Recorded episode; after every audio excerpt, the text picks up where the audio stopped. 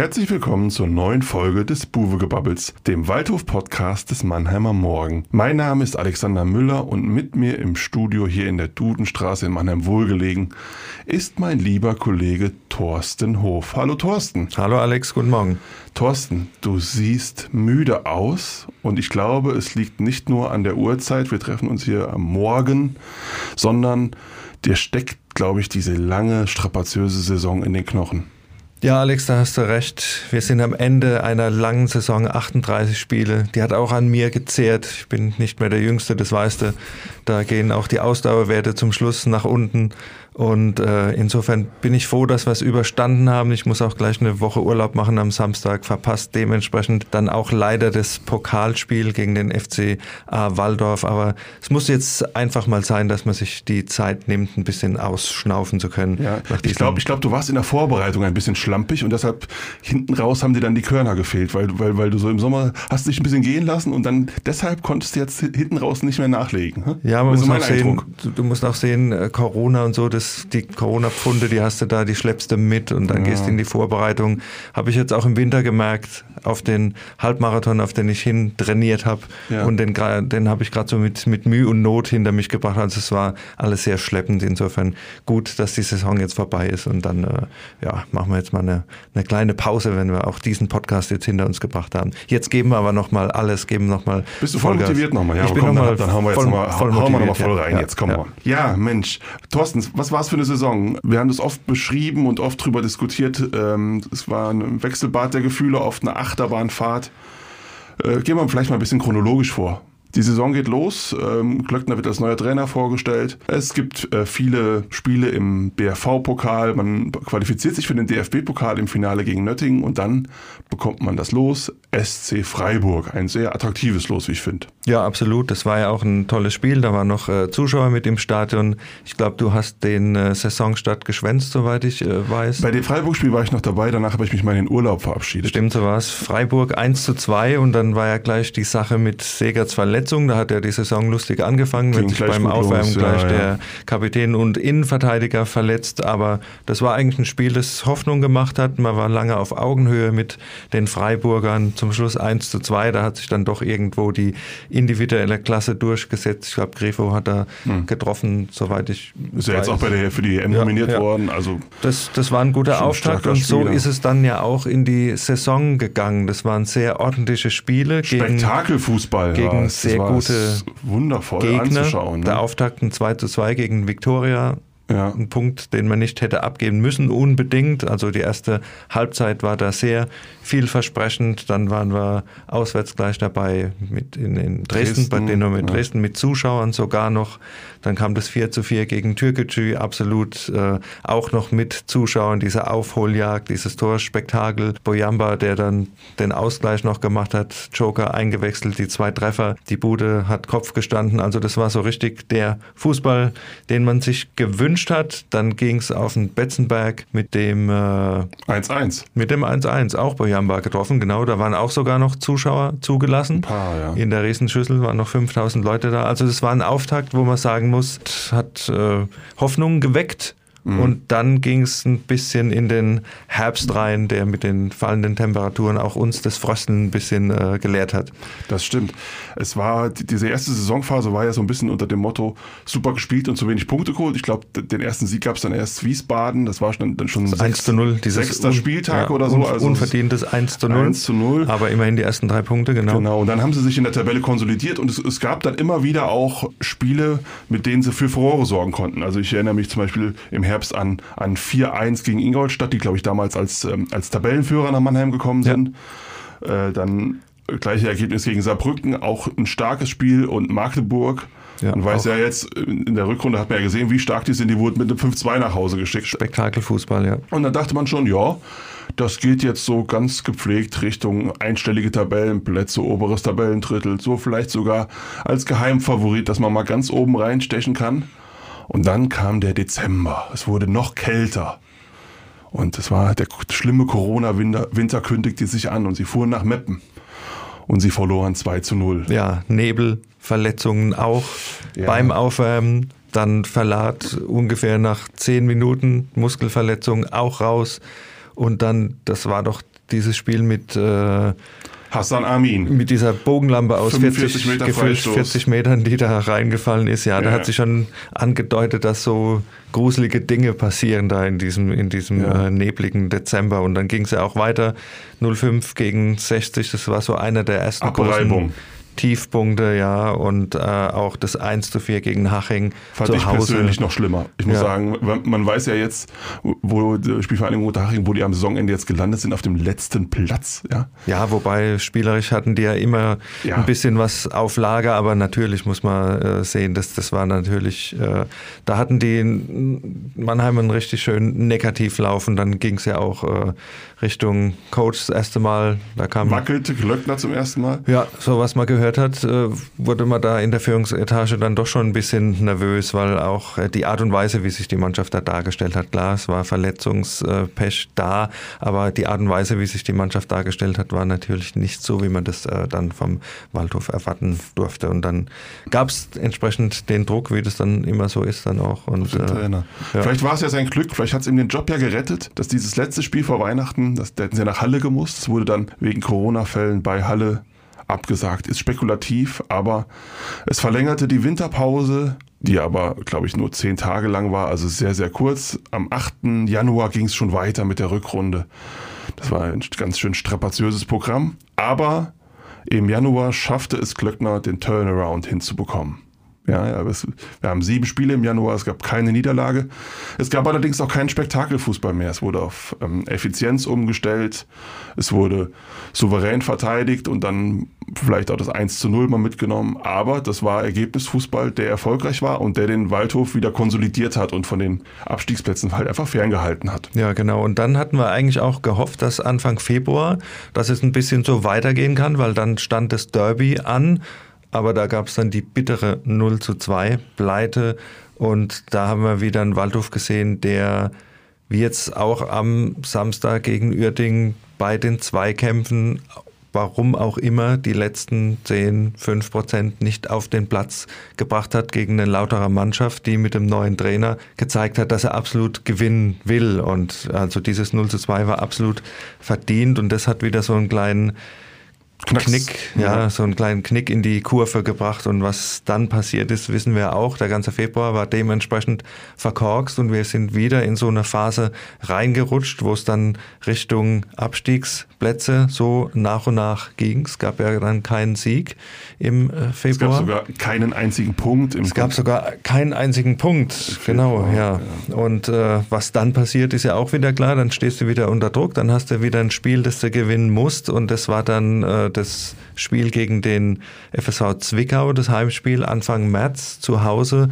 Und das war wieder so ein Spiel, das du absolut gewinnen musstest. Und das ging dann 1 zu 0 für den Waldhof aus. Also da haben sie wieder geliefert, als sie mussten. Waldhof hat immer geliefert, wenn er musste dieses Jahr. Zum Glück, so sagen wir mal. So ist es.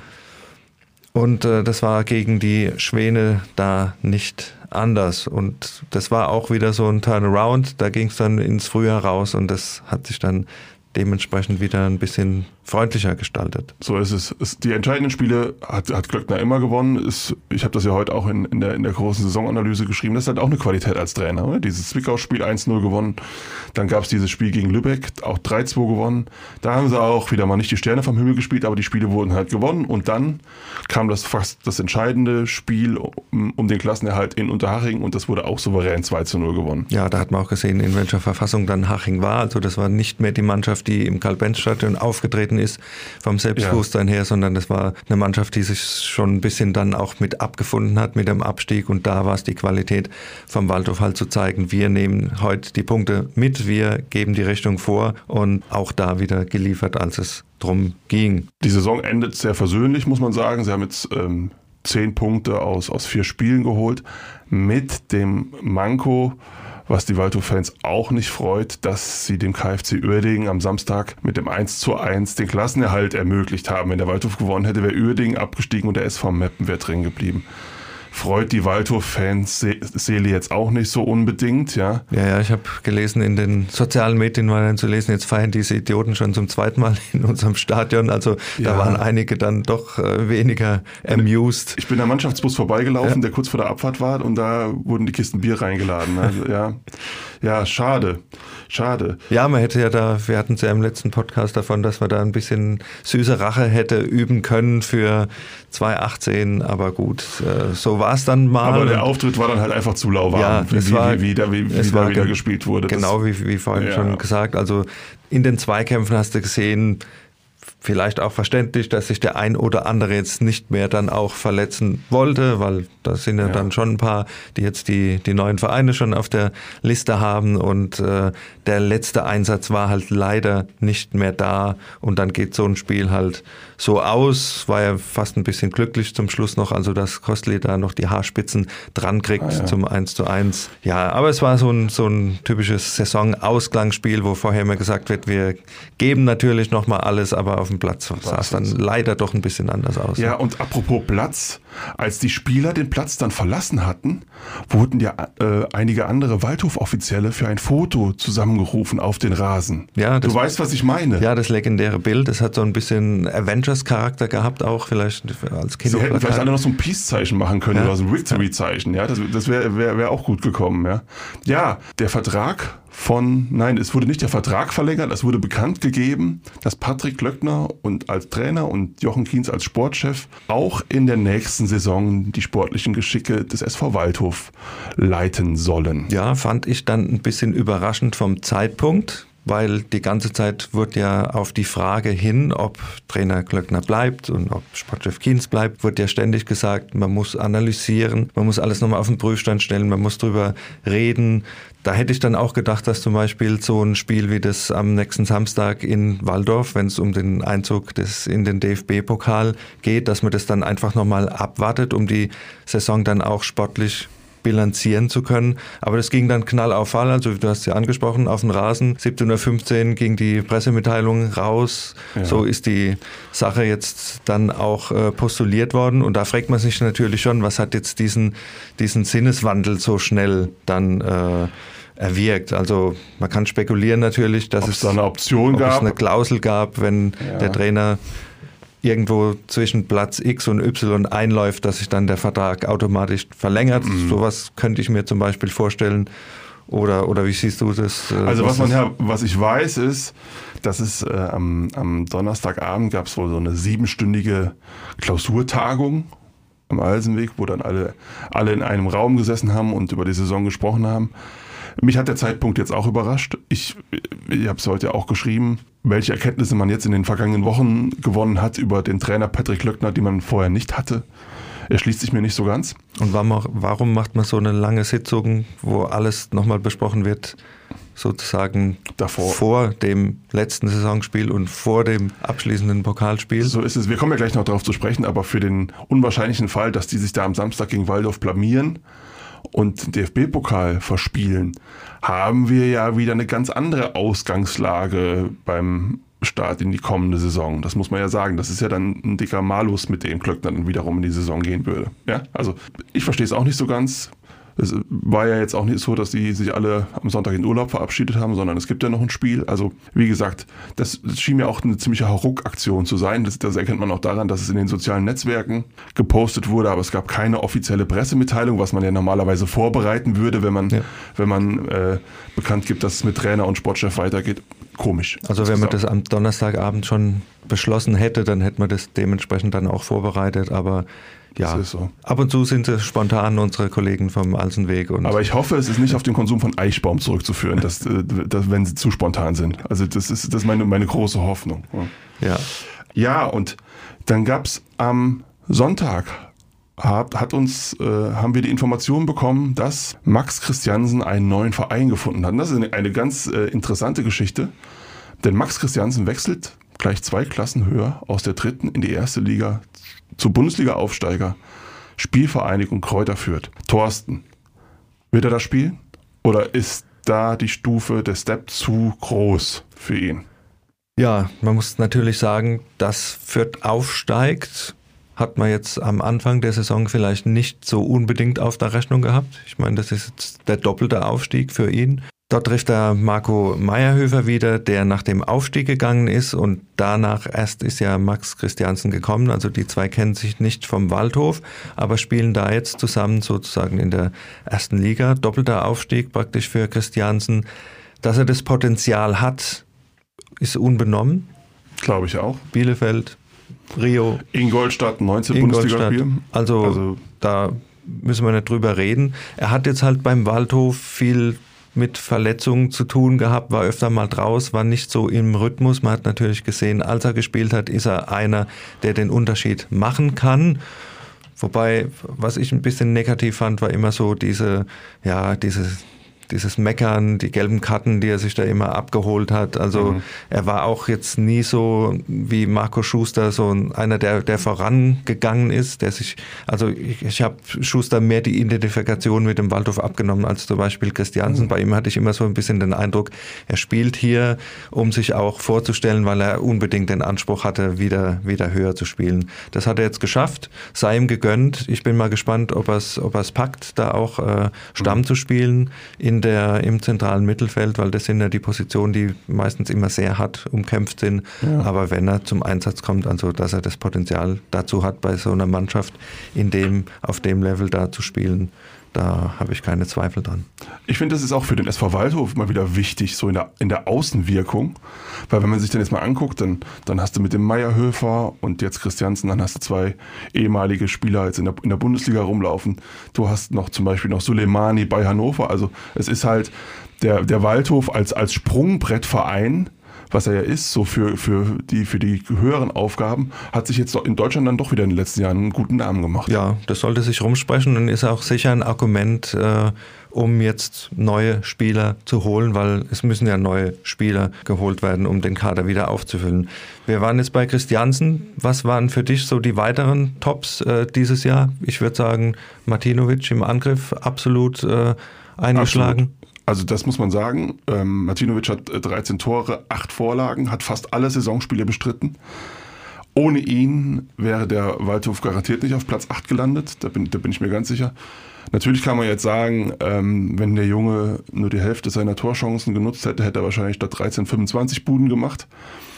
Allerdings, wenn er 25 Buden gemacht hätte, würde er auch nicht mehr lange beim SV Waldhof spielen. Das ist, gehört halt auch zur Wahrheit dazu. Aber ich finde, für jemanden, der von Sonnenhof Groß Asbach kam, dann doch eher No-Name war, ist er voll eingeschlagen. Und, und auch äh, hat ja. er dort eher aus dem offensiven Mittelfeld heraus gespielt und wird jetzt einfach Absolut. zum, zum zum Mittelstürmer mehr oder weniger umfunktioniert, ja, und hat äh, gezeigt, dass er das absolut bringen ja. kann, ja. Was ist dein herausragender Spieler der Saison?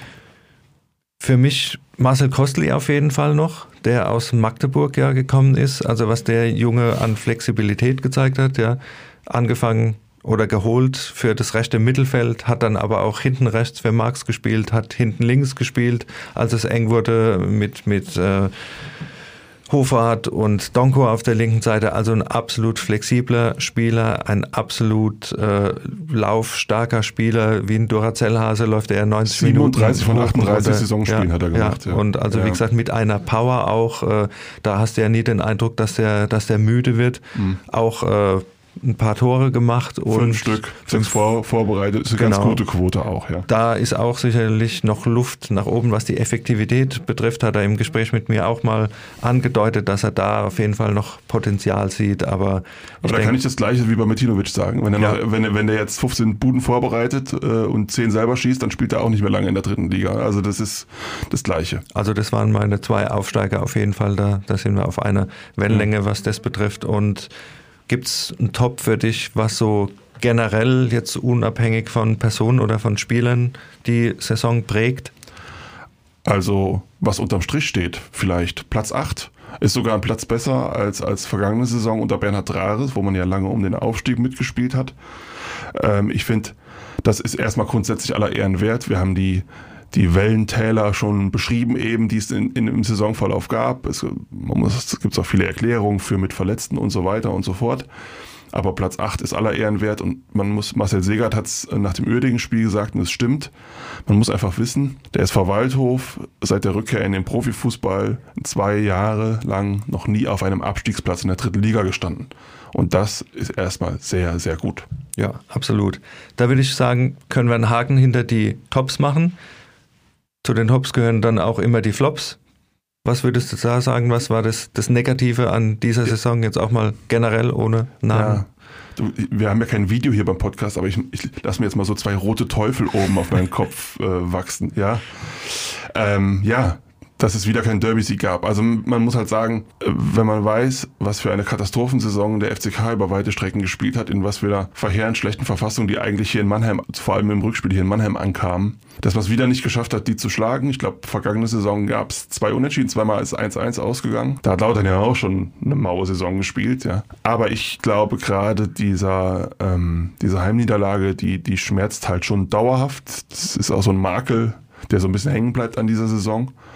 Und man weiß ja auch gar nicht, äh, wie das jetzt nächste Saison wird. Am Ende baut sich der Antwerpen da wirklich mal wieder eine, ausnahmsweise eine funktionierende Mannschaft und man hat gegen die keine Chance. Und äh, ich glaube 1997 gab es den letzten Derby-Sieg gegen die erste Mannschaft des ersten FC Kaiserslautern. Das ist sehr, sehr lange her. Ja, kann ich nur sagen, auf ein neues, was natürlich auch ein absoluter Flop war, dass keine Zuschauer im Stadion waren. Das Corona, du Bastard. Ja, wir hatten es ja. angesprochen, Türkgücü München war das letzte Mal und ja. da haben wir natürlich gemerkt, was die Zuschauer im Stadion ausmachen können beim Rückstand von 2 zu 4 und dann kommt Boyamba rein als Joker und äh, trifft und das Stadion steht und peitscht die Mannschaft nach vorne und es kommt tatsächlich noch zu einem 4 zu 4 Endstand. Ich glaube, dass äh, den Waldhof auch äh, diese Umstände einige Punkte im eigenen Stadion gekostet haben, dass da auch äh, ein, die Mannschaft lebt auch ein bisschen von, von den Fans. Das ist ja klar bei jeder, bei jeder Mannschaft, die eine funktionierende Fankurve hat die ist einfach äh, zu Hause für ein, zwei, vier Punkte mehr gut und das ist hat den so. Waldhof auch ein bisschen was gekostet. Hoffen wir mal, dass es in der nächsten Saison besser wird. Es sieht ja zumindest mal so aus. Gab es noch einen Flop? Ja, mir fällt ein Transferflop oder vielleicht zwei Transferflops, zumindest haben sie bisher noch nicht eingeschlagen. Äh, Stürmer Gillian Jurscha und Anthony Rotschen haben zusammen in der kompletten Saison ein Tor geschossen. Das ist trist, das ist nicht viel. Rotschen war natürlich auch sehr, sehr lange verletzt, da muss, den muss man eigentlich noch ein halbes Jahr abziehen, aus der Wertung nehmen. Aber Joscha ist hier, muss man sagen, ist hier nie angekommen. War jetzt zuletzt noch nicht mal mehr im Kader ähm, hat allerdings noch Vertrag nächste Saison. Den hat Glöckner nicht hinbekommen. Das muss, muss man klar sagen. Vielleicht hat er ihm auch, er hat ihm auch nicht viel Spielanteile gegeben, das stimmt, aber.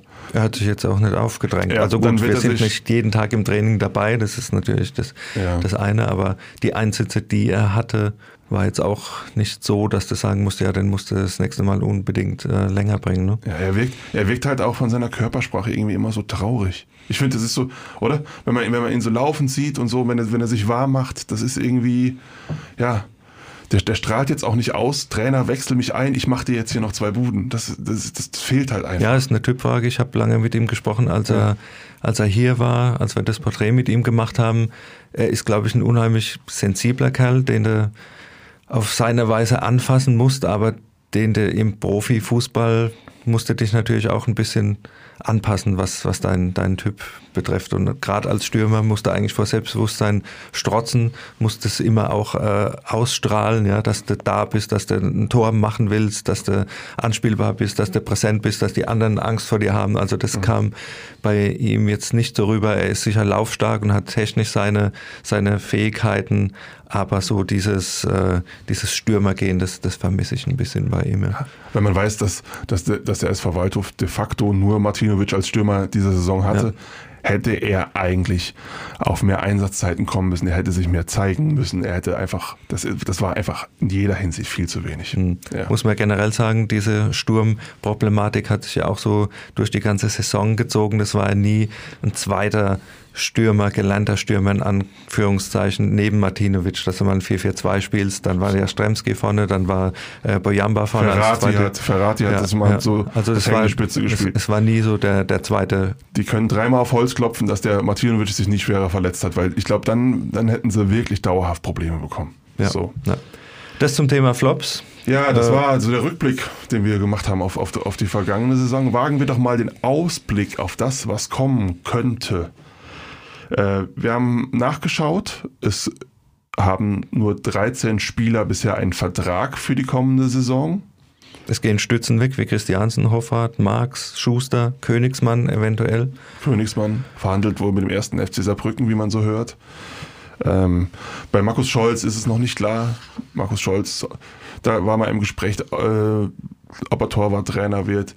Kienz hat ihm wohl auch angeboten, so die Funktion des Teammanagers und Standby-Profis zu machen. Das wird, das wird sehr interessant, weil er wollte ja eigentlich mit seiner Frau äh, zurück nach Sachsen ziehen. Ja, es steht ein, ein großer Umbruch steht wieder an, aber die Ziele sind wohl ein wenig hochgesteckt worden. Du hast am Samstag nach dem Oerding-Spiel mit Präsident Bernd, äh, Bernd Beetz gesprochen.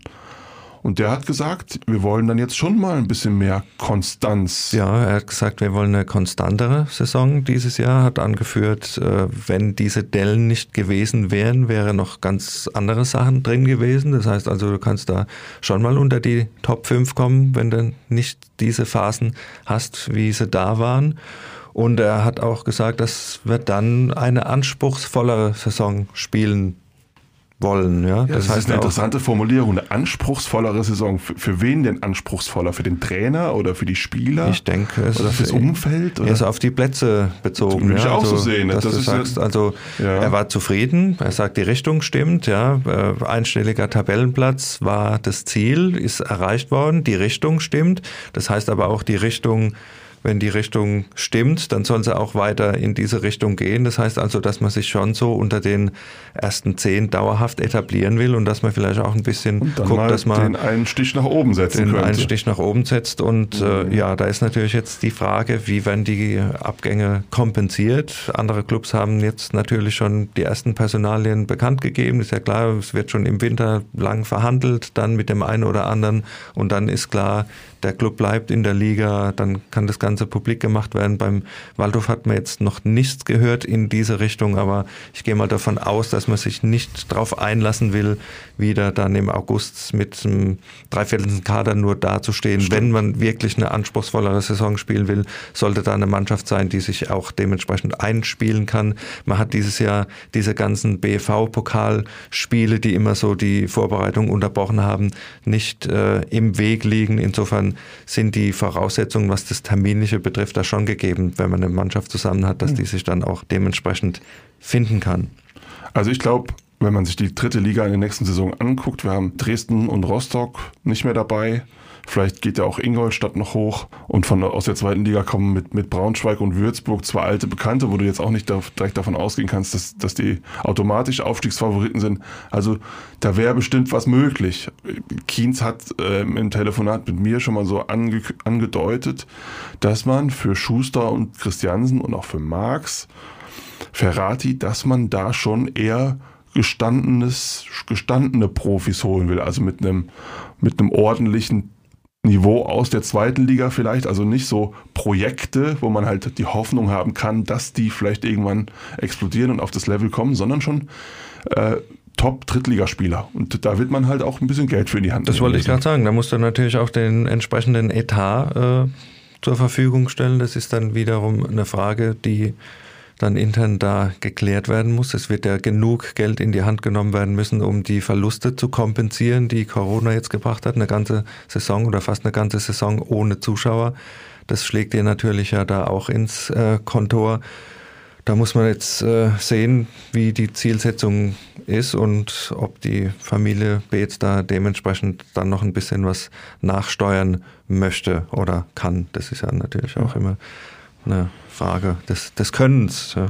ja, das ist aber noch alles Zukunftsmusik, ja. Thorsten. Es steht noch ein wichtiges Spiel an. Das ist das Endspiel um den BRV-Pokal. Und das bringt ja auch ein bisschen Geld. 100.000 Euro. Und ja, ich glaube, das wird, ja. Äh, Astoria Waldorf ist ein äh, alter Bekannter aus Regionalliga Südwestzeiten, spielen auch noch etliche frühere Waldhöfer. So ein bisschen die Dependance war das zuletzt dann Seppe auch immer. Burjo ist ja, da, ja. Christoph Becker, Morris Nag, Roland Dickgießer hört er jetzt übrigens auf als Sportchef, Ehrenspielführer des SV Waldhof. geht es in den Nachwuchsbereich bei der Astoria. Ja, die kommen aus einer Mammutsaison, kann man sagen. Da gab es in der Regionalliga Südwest, gab es durch diese ganzen Corona-Verwerfungen, gab es 44, da gibt es 44 Spieltage, die geht spielen ja, ja noch. Bis Ende Juni geht die Saison. Wahnsinn. Mhm. Und haben auch große Probleme gehabt, die Astoria, muss man sagen. Sie würden auf einem Abstiegsplatz stehen, aber der Aufstieg aus den Oberligen wurde gecancelt, was bedeutete, dass aus der Regionalliga Südwest statt sechs Teams jetzt nur noch zwei absteigen. Also wird, ist jetzt die Astoria damit auch gerettet. Was meinst du, was gibt es für einen Kick da am Samstag in Pforzheim? Ja, das sollte ein Kick werden, wo man eigentlich den Klassenunterschied sehen sollte. Das heißt aber auch, dass der Waldhof da vielleicht von Anfang an ein bisschen mit mehr Wumms in die Zweikämpfe gehen sollte, als es gegen Uerdingen der Fall ist, weil Waldorf hat da nichts zu verlieren und mit so einer 80% Einstellung kommst du da vielleicht dann auch schnell in Schwierigkeiten und je länger die ganze Kiste 0 zu 0 steht, desto brenzliger wird's natürlich. Also es wäre absolut zu vermeiden, da den Einzug in den DFB-Pokal nicht zu schaffen, weil, wie gesagt, es ist einerseits eine finanzielle Angelegenheit und zweitens wäre es auch so ein Stimmungskiller irgendwie einfach, um in die Vorbereitung zu gehen. Da ist dann die Pause danach und wenn du mit so einem Negativergebnis in die Pause gehst und triffst dich dann wieder, ja, wäre jetzt wohl nicht so das Gewünschte. Ja. Und wenn man, wenn man halt sieht, wie Waldorf, wo Waldorf in der Regionalliga steht, muss man dann halt auch sagen, das ist eine Pflichtaufgabe für den SV Waldhof. Ich meine, die haben jetzt am Wochenende zwar 2-1 gegen Groß Asbach gewonnen, aber die sind 17. in der Regionalliga. Das musst du gewinnen. Ja, das sollte auch nicht experimentiert oder groß rotiert werden. Da muss einfach nochmal die beste Mannschaft ran und zeigen, äh, dass der Klassenunterschied so vorhanden ist, um da relativ schnell alles klar zu machen, wenn das möglich ist. Und dann wäre der Waldhof wieder im DFB-Pokal genau, wie in den ja. vergangenen zwei Jahren. Wir hatten dieses tolle Spiel gegen Frankfurt vor ausverkauftem Haus, 3 zu 5 vor zwei Jahren. Absolut. Letz Freiburg 1-2 haben wir schon drüber gesprochen. Was ist denn eigentlich dein Lieblingsgegner? Wen würdest du denn am 6. August hier in Mannheim ganz gerne mal sehen? Also ich würde auf jeden Fall mal einen Gegner gerne sehen, der es vielleicht möglich macht, dass der Waldorf auch die zweite Runde erreicht. Das wäre dann wiederum ein Novum, ja, das hätten wir schon Ewigkeiten dann nicht also mehr dann gehabt. so SC Paderborn oder Erzgebirge Aue oder sowas. Ja, ich sag mal, es war aus Sandhausen, das wäre doch, hätte doch einen Reiz jetzt vielleicht auch mit Bernhard Rares dann an der Seitenlinie. Gibt der Gerücht, der wird ja, Genau, ja, ja. das, das wäre doch mal ganz hm. witzig, wenn Bernhard Rares da zum Pokalspiel ins Karl-Benz-Stadion zurückhört, das Ganze dann auch vor Zuschauern, das hätte ja. seinen Charme auf jeden Fall und wenn dann noch die sportliche Möglichkeit besteht, in die zweite Runde zu kommen und dann gegen den ersten FC Köln, unseren erklärten Lieblingsverein. Das, das, das, das, das wäre ja ganz wunderschön, ne? Ja. Das wäre ganz wunderschön. Ich, ich, ich kann mich erinnern, habe ich noch studiert in Heidelberg, da hat der Waldhof noch gegen, den, gegen Köln in der zweiten Liga gespielt, hat Dirk Lottner noch gespielt. Ja? Ich weiß gar nicht mehr, wie es ausgegangen ist. Damals war ich im Stadion. Ja, das siehst du mal. Und, so lange her. Ja, okay. ja nee, es wäre wär ja auch mal schön, wenn sie wirklich, vielleicht schaffen sie auch mal eine Überraschung, Achtelfinale. Da kann man unfassbares Geld verdienen. Das ist, äh, fragt nach bei Saarbrücken. Ja, die haben sich da über Jahre saniert mit dem Halbfinale im DFB-Pokal. Also ist ein wichtiges Spiel am Samstag. Aber das ich sehe, bei dir gehen schon die, die Gäule wieder komplett durch. Also ein, ja. Wir müssen erstmal einen ersten Schritt vom, vom zweiten machen, sagt dann der ja, Schritt für Schritt von Spiel zu Spiel. Spiel, Spiel genau. Ja, ja wie, wie geht es denn aus gegen Waldorf? Es geht äh, 2 zu 0 aus. Ja, ich tippe 5-1. 5-1? 5-1, ja. Okay. Also da bin ich mir eigentlich ziemlich sicher, dass es dann doch eine klare Angelegenheit Gut, wird. Das hast ja du zu verantworten am Samstag. Ich gucke mir das dann aus der Ferne an in dieser tollen Dreierkonferenz, wo wir dann auch so geile Spiele wie Koblenz gegen Linz sehen und ja. Baling gegen Ulm. Ja. Und äh, da bin ich mal gespannt, wo dann am meisten hingeschaltet, hingeschaltet ja. wird. Steckt man nach Pforzheim zum Waldhof. Ja, das war's auch schon wieder mit der heutigen Ausgabe, der letzten in dieser Saison. Wir freuen uns wie immer auf euer Feedback und weitere Ideen. Schreibt am besten an podcast.mamo.de und folgt uns auf Facebook oder Instagram, damit ihr auch in Zukunft keine Folge mehr verpasst. Thorsten und ich melden uns wieder nach dem Start in die Vorbereitung für die nächste Saison am Mittwoch, dem 23. Juni. Alles Gute bis dahin wünscht Alex Müller. Und Thorsten Hof bleibt gesund. Wir hören uns dann nach dem Sommeranfang. Bis dann.